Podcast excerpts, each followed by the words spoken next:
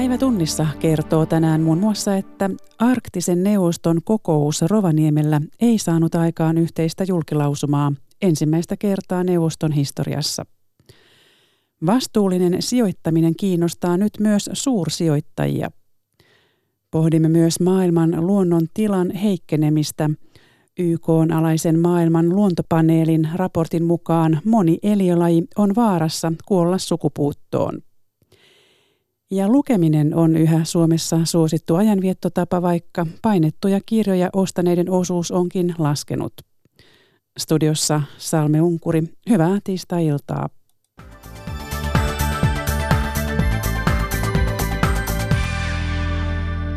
Arktisen neuvoston kokous Rovaniemellä on päättynyt harvinaiseen pettymykseen, kun osanottajamaat eivät saaneet aikaiseksi odotettua yhteistä julkilausumaa. Rovaniemellä kokousta seurasi toimittaja Heikki Heiskanen, jota haastatteli iltapäivällä Merja Windia. Heikki, mihin sopu arktisen alueen tulevaisuuden suunnitelmista kaatui?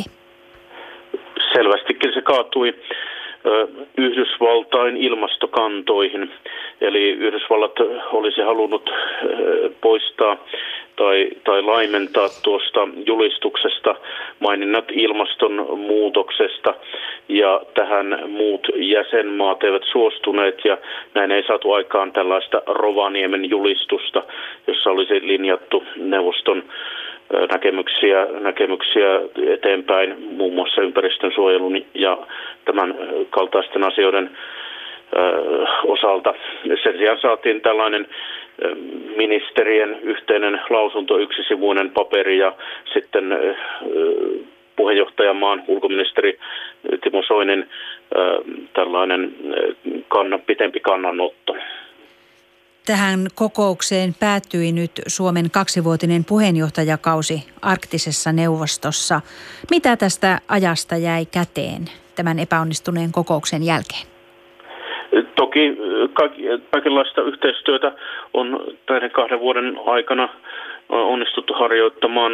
Keskeisenä on mainittu tämä ilmatieteen laitosten yhteistyön kehittäminen meteorologian alalla on, on pyritty kehittämään sään ja jääolosuhteiden ennustamisen ennustamista yhteistyössä. Ja mm, tavallaan on ajateltu, että ennen tätä kokousta onnistuttiin pitämään tällainen kova suurvaltapolitiikka pitkälti poissa arktisen neuvoston arkisesta aherruksesta. No entä tästä eteenpäin? Kuinka arktisen alueen asioita jatkossa hoidetaan? Nyt Islanti otti tämän puheenjohtajuuden vastaan ja he painottivat tällaista merien suojelullista näkökulmaa, muun muassa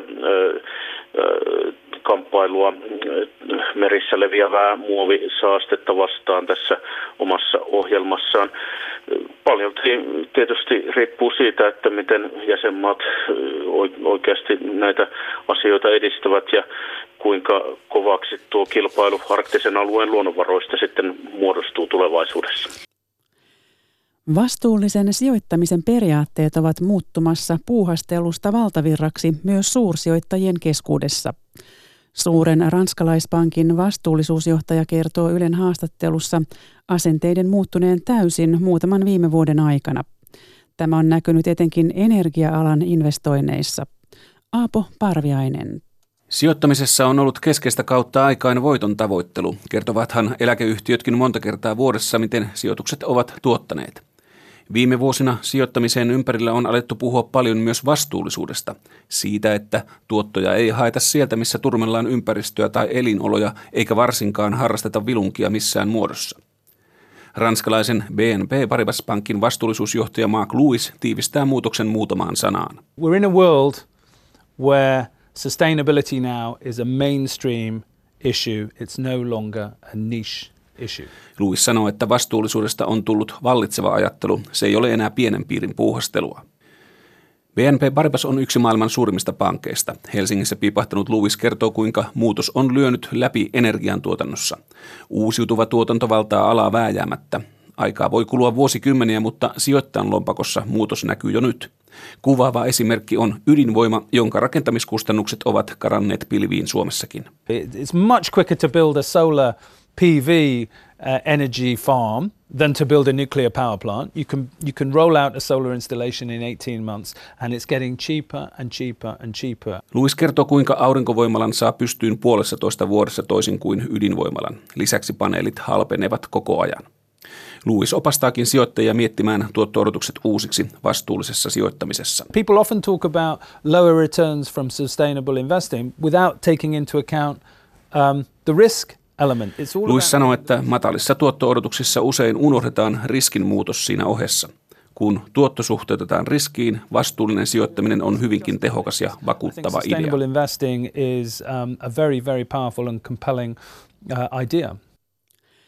Tuoreen kyselyn mukaan startup-yritykset maksavat Suomessa pienintä palkkaa neljästä Pohjoismaasta. Korkeinta palkkaa maksettiin Tanskassa, jossa kuukausipalkka on keskimäärin 1400 euroa suurempi kuin Suomessa. Palkkaeroa selittää osin se, että Suomessa tehdään Pohjoismaiden lyhintä työviikkoa. Pekka Pantsu. Startup-yritysten palkoista ja työtunneista on valmistunut ensimmäinen pohjoismainen kyselytutkimus – Lähes 700 startupissa työskentelevää vastasi. Danske Bankin teettämän selvityksen tulos on, että startupit maksavat Suomessa pienintä palkkaa neljästä Pohjoismaasta, keskimäärin reilut 40 000 euroa vuodessa.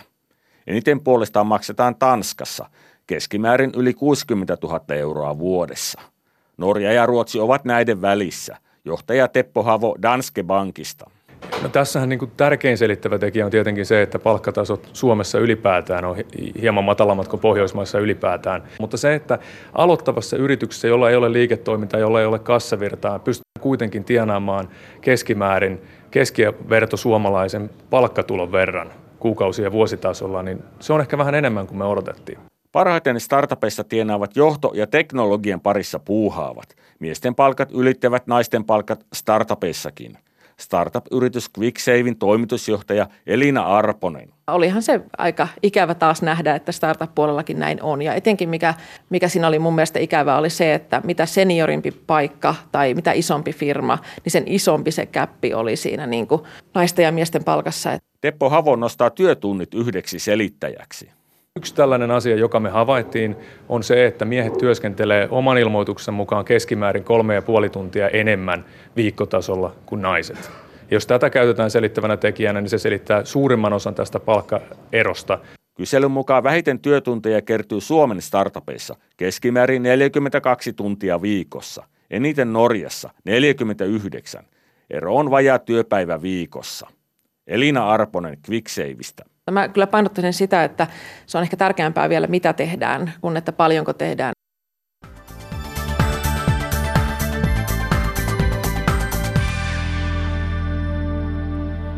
Kuten uutiset eilen kertoivat, maailman luonnon tila heikentyy vauhdilla. Joka kahdeksas maailman eliölaji on vaarassa kuolla sukupuuttoon. Näin todetaan YK-alaisen maailman luontopaneelin laajassa raportissa – Siksi luonnonvarojen käyttöä pitäisi hillitä, sanoo biodiversiteettikeskuksen johtaja Petri Aalruut. Niklas Vankke haastattelee. Niin, joka kahdeksas laji, se on niin miljoonan lajia kahdeksasta miljoonasta lajista. Jos vaikka kolmas osa tuosta ennustetusta toteutuisi, mitä se tietäisi? No, käytännössä tämä tarkoittaa niin suurta lajikatoa, että kyllä se merkitsee sitä, että ekosysteemit ovat voimakkaassa muutoksessa tällä hetkellä. Ja ekosysteemien muutokset vaikuttaa myöskin siihen, että minkälaiset, minkälaiset ovat elinolosuhteet täällä jatkossa. No mitäs, mitäs sanot ihmisille, jotka sanoo, että kyllä luonto aina sopeutuu? No luonto aina sopeutuu, mutta kyllä sanotaan, että kaikki lajit eivät sopeudu ja osa ekosysteemeistä, jotka kuitenkin on ihmisille tärkeitä, tulee muuttua ja – kyllä ihmisenkin sopeutumiskykyä sitten haetaan, jos tällaisia muutoksia on edessä, tai oikeastaan kun tällaisia muutoksia on edessä. Mm. Tämähän on aika, aikamoinen raportti, 130 maata mukaan lukien Yhdysvallat ovat osallistuneet tähän, ja tämä, tämä perustuu satoihin tutkimuksiin. Niin itse asiassa tämän raportin taustalla on noin 13 000 eri tutkimusta, että tämä tutkijajoukko, joka tässä taustalla on on työskennellyt, on kuitenkin kärkitutkijat kaikista näistä 130 maasta, että siellä on kyllä valtava tieteellinen asiantuntemus taustalla. Mm, ja nyt yritetään laittaa nuo hälytyskellot soimaan, niin äh, mitkä lajityypit äh, näillä näkymin ovat kaikkein uhanalaisimpia? No tähän ei ole mitään yksiselitteistä vastausta, mutta yleensä sellaiset lajit, jotka eivät ole sopeutuneet luontaisesti luonnossa tapahtuviin häiriöihin, ovat herkempiä kuin sellaiset, jotka esiintyvät äh, häiriöalttiissa ja muuttuvissa ympäristöissä. Spesialistit, jotka ovat erikoistuneet, ovat yleensä herkempiä kuin sellaiset niin sanotut generalistit, jotka ovat kykeneviä elämään useanlaisissa olosuhteissa. Ja tämä koskee niin hyönteisiä, kasveja, kaloja kuin, kuin lintujakin. Kyllä nämä on tiettyjä semmoisia luonnonlakeja tai lainalaisuuksia, jotka pääosin koskee useampia lajeja. Mm. No missä sitten ennakoidaan, että tämä lajikato olisi kaikkein nopeinta? Tällä hetkellä se kyllä on tropiikissa. Että jos ajatellaan, mitä tapahtuu tuolla, tuolla tota Aasian trooppisilla alueilla, Afrikan metsäalueilla ja sitten tällä hetkellä myös valitettavasti tuolla Amazoneilla – ja, ja muissakin osissa Etelä-Amerikkaa. Niin Eli mitä siellä tapahtuu? No siellä tapahtuu sitä, että luonnontilaisia tai lähellä luonnontilaa olevia metsäalueita käytetään voimakkaasti, raivataan pelloiksi ja tai, tai tuolla Aasiassa öljy, öljypalmu viljelmiksi, niin tota, siellä kyllä häviää lajeja aivan hirvittävällä nopeudella. Mm. Um, eli, eli ruoan tuotanto on yksi näitä. Mitkä on näitä, näitä, tässä raportissa sanottiin, että aika suoraankin, että ihmisen kyltymätön taloudellisen äh, profiitin äh, tavoittelu, voiton tavoittelu on johtanut tähän tilanteeseen. Tämä on tietysti aika monimutkainen asia. Ruoantuotanto on osa tätä asiaa, mutta osa on sitten ihan niin kuin meidän mukavuuden halua, johon tietysti elintason nostaminenkin liittyy. Mutta elintason nostaminen käytännössä näkyy siinä, että me kulutetaan ja nämä meidän kulutustottumukset, ne näkyy siihen, että jotta voidaan tuottaa erilaisia tuotteita, niin jostain nämä raaka-aineet ja energia on otettava. Ja se tarkoittaa luonnonvarojen käyttöä ja luonnonvarojen käytön niin kuin hillinnästähän tässä on paljon kysymys. Mm. Uh, mikäli um, miljoona lajia, joka kahdeksas laji uh, katoaisi, niin miten se vaikuttaisi ihmisten elämään? No se kyllä vaikuttaa, koska käytännössä täällä miljoonassa lajissa on joukossa lajoiden vaikutusta me ei tiedetä. Että oikeastihan lajit muodostavat yhteensä, yhdessä näitä ekosysteemejä ja, ja se, että jo, jo, jonkun lajin katoaminen ei vaikuta ekosysteemiin paljon, mutta toinen vaikuttaa. Mutta miljoona lajia osuu väkisin jo paljon sellaisia, jotka vaikuttaa. Ja käytännössä se, että miljoona lajia häviää, niin se tarkoittaa, että miljoona lajin osalta myös ekosysteemit ovat heikentyneet.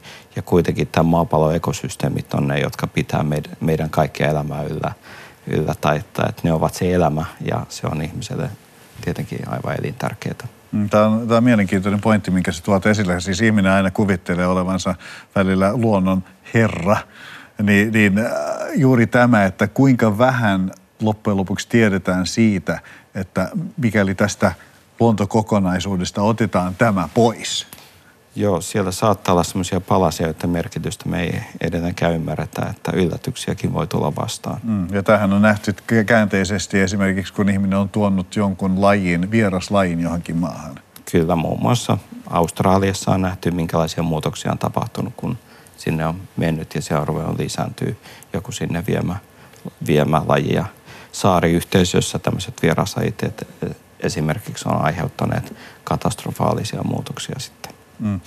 Tämän WWFn mukaan niin nykyinen tie voi tosiaan viedä turmioon, että luonnon tarjoamat ruokaa, puhdas vesi, raaka-aineiden saanti ovat vaarassa, jos luonnonvarojen tuhlaamista jatketaan. Niin jos katsotaan, niin mitkä maat kuluttavat eniten?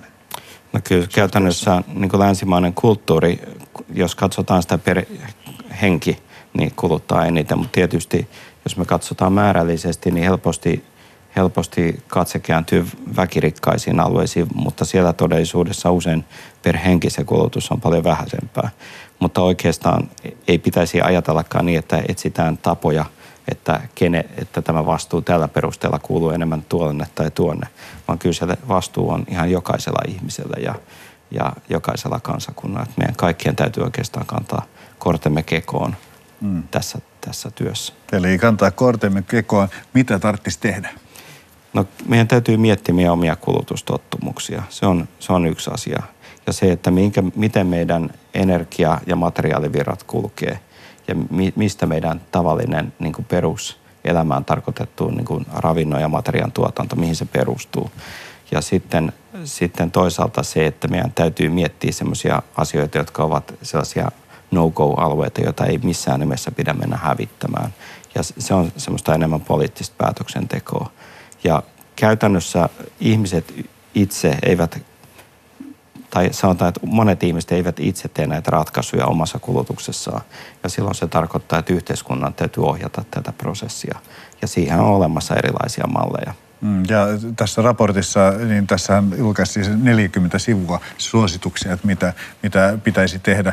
No mitä luulet? Kuuroille korville kaikuu vai? Mä, mä luulen, että ei. Et sanotaan, että ilmastopaneeli aloitti työnsä ennen luontopaneelia ja sillä kesti 15 vuotta ennen kuin se sai viestinsä esiin ja nyt se näkyy.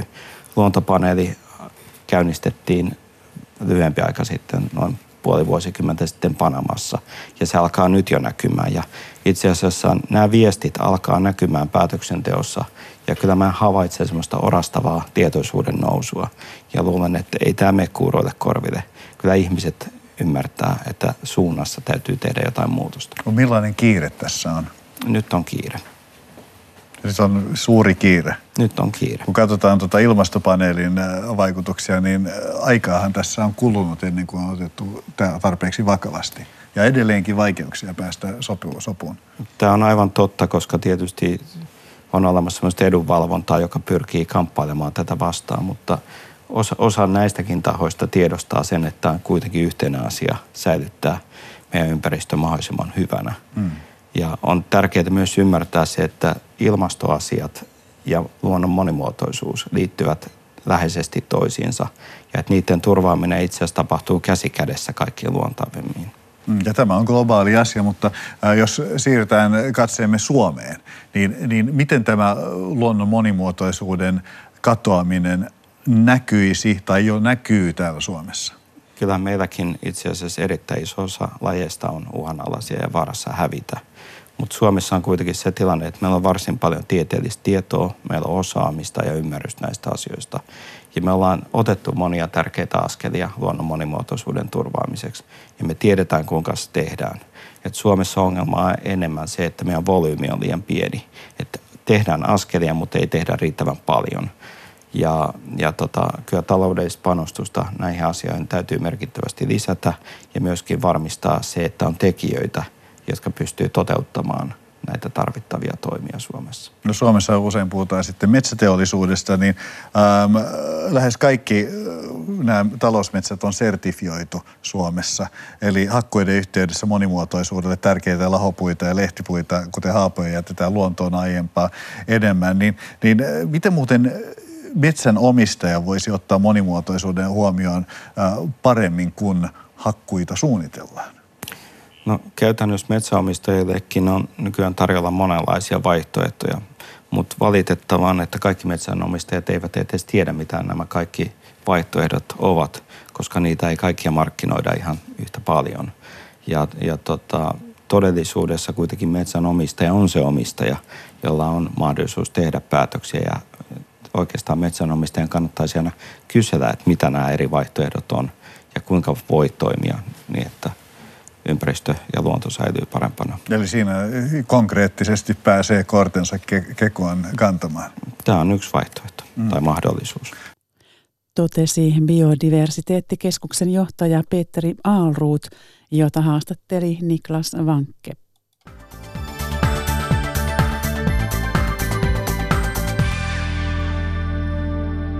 Tuoreen väitöstutkimuksen mukaan nuori kaipaa kuulumista johonkin ryhmään.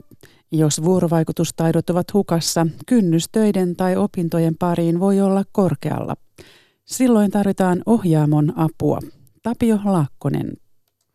Ohjaamot auttavat syrjäytymisvaarassa olevia nuoria aikuisia työelämään tai opiskeluiden pariin. Ohjaamot ovat matalan kynnyksen paikkoja, joissa nuoria autetaan moniammatillisesti ja kädestä pitäen. Monen nuoren kohdalla yksinäisyys on iso ongelma. Ohjaamon yksilövalmentaja Katja Kanninen. Kyllähän siellä aika vahvasti se yksinäisyys paistaa läpi, että tuota, ää, se on aika surullista kuultavaa, että moni jää sinne kotiin. Ei ole niitä sosiaalisia verkostoja, ää, ei ehkä ole vuorovaikutustaitoja, niin kuin valitettavaa se on, niin aika monen kohdalla sieltä löytyy se koulukiusaaminen. Ohjaamoon voi tulla niin pienten kuin isojenkin asioiden kanssa. Henkilökohtainen ohjaus koetaan hyvin tärkeäksi, sanoo Pinja Davidson. Joku kulkee vierellä ja on siinä tukemassa, jos vaikka Kelalta tuleekin kielteinen päätös. Ja sitten se, että hakemusta ja tämmöisten muiden papereiden täyttö on joskus aika haastavaa. Ohjaamotoiminnasta valmistuneen väitöstutkimuksen mukaan nuorille on äärimmäisen tärkeää kuulua johonkin yhteisöön. Niinpä yksinäisyys on raskas taakka nuorelle. Yksinäisyyden ja syrjäytymisen siemenet kylvetään jo lapsuudessa. Ohjaamotoiminnasta väitellyt Sanna Toiviainen. Minun tutkimuksen mukaan niin sehän alkaa monilla jo ihan, ihan lapsuudesta lähtien. Monilla oli monenlaista haastetta ja toisaalta myös sitten nämä koulussa koetut huonon opiskelijan tai, tai ei siihen niin kouluyhteisöön soveltuvan, soveltuvan nuoren asemat, niin, niin ne oli hyvin varha, varhaisesta vaiheesta mukana jo monen nuoren elämässä. Niin te voitte itse päättää, että haluatteko te ottaa meiltä tukea ja ohjausta vastaan. Ja lopuksi vielä suomalaisten lukuharrastuksesta. Suomalaiset ostivat viime vuonna yhteensä 18 miljoonaa painettua kirjaa. Luku voi kuulostaa suurelta, mutta se on noin kolme miljoonaa kirjaa vähemmän kuin vuonna 2013. Näin kertoo kerran viidessä vuodessa julkaistava Suomi lukee tutkimus.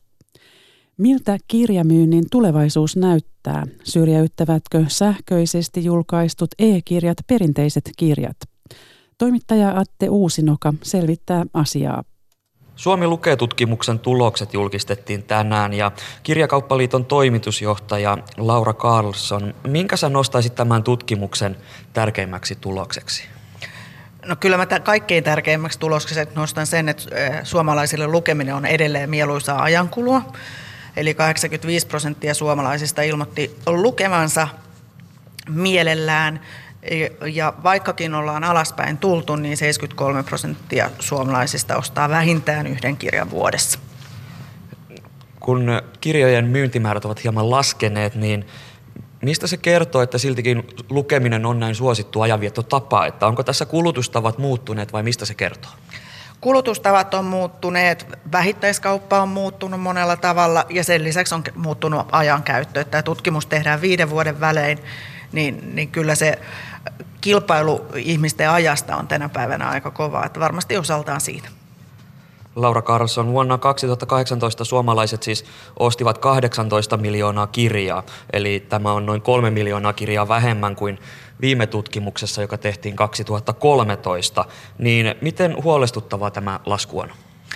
No laskuhan on aina huolestuttavaa, se on ihan selvä ja, ja sitä laskua on ollut siellä useamman vuoden.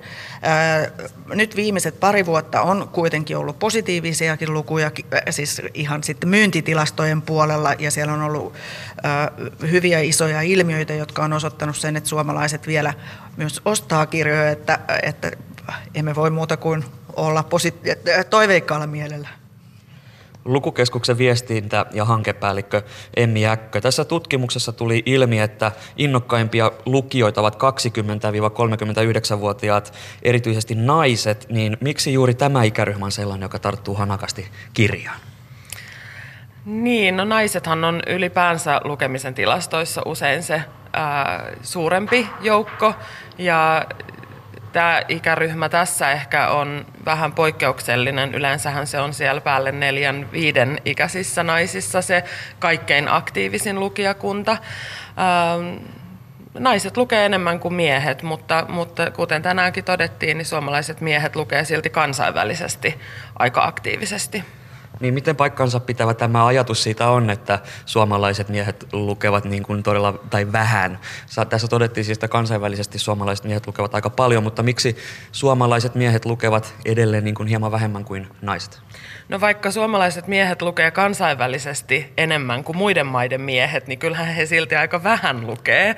Että äh, se on sellainen ero. Toki voi liittyä ihan siihenkin, että miten he kertovat harrastuksista. Mä oon usein ajatellut, että, että siinä voi olla ihan siitäkin kysymys, että miten he mieltää sen lukemisen.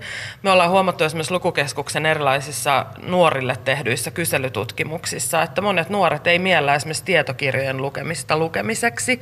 Se koetaan jotenkin hyödylliseksi tekemiseksi ja lukeminen on monen mielikuvissa vielä sellaista seitsemän veljeksen lukemista, että tämäkin saattaa siihen miesten, miesten ajatukseen liittyä. Eli se voi aika paljon liittyä siihen, että miten se lukeminen, niin kuin, miten sen sisäistää. Joo, toki tästä ei ole nyt mitään faktaa olemassa, mutta tämä voi olla yksi selittävä tekijä. Emmi Äkkö, yksi asia, mistä ollaan puhuttu aika paljon, on se, että erityisesti nuorilla lukutaito ja lukuinto on laskenut huomattavasti, niin miten huolissaan tästä tulisi olla? No kyllä tästä täytyy ihan oikeasti olla huolissaan.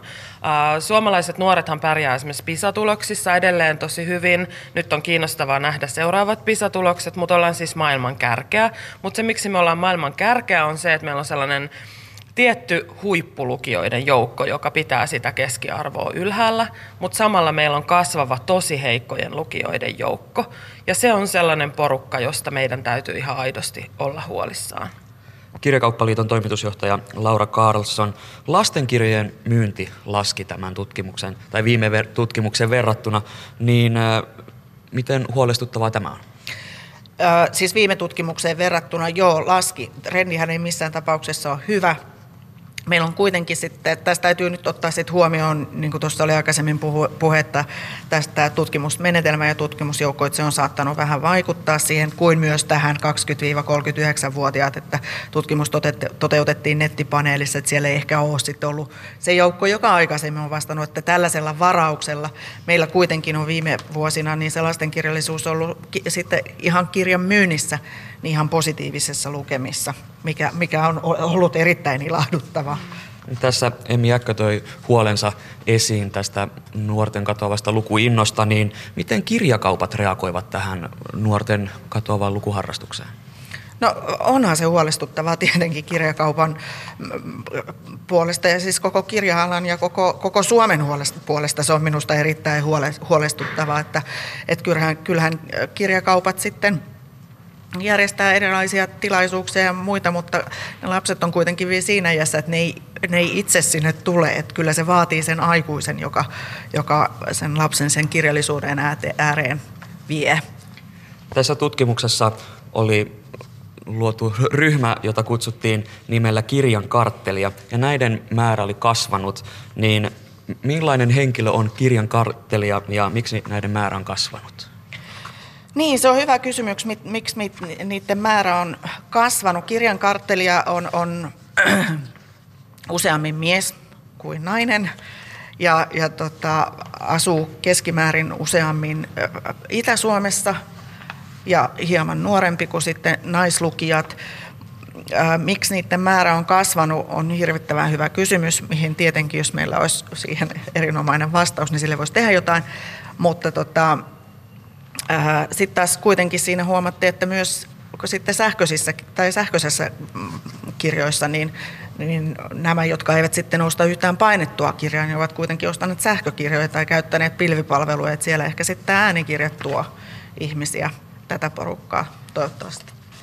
Lukukeskuksen viestintä- ja hankepäällikkö Emmi Jäkkö. Tässä mainitsitkin jo aiemmin, että tavallaan ei ehkä koeta aina tämän perinteisen paperisen kirjan lukemista niin sanotusti lukemiseksi, niin nämä sähköiset kirjat ovat nyt kasvattaneet suosiotaan, niin miten nämä vaikuttavat lukutaitoon? Onko sillä merkitystä, että lukeeko henkilö A paperista kirjaa vai sähköistä kirjaa?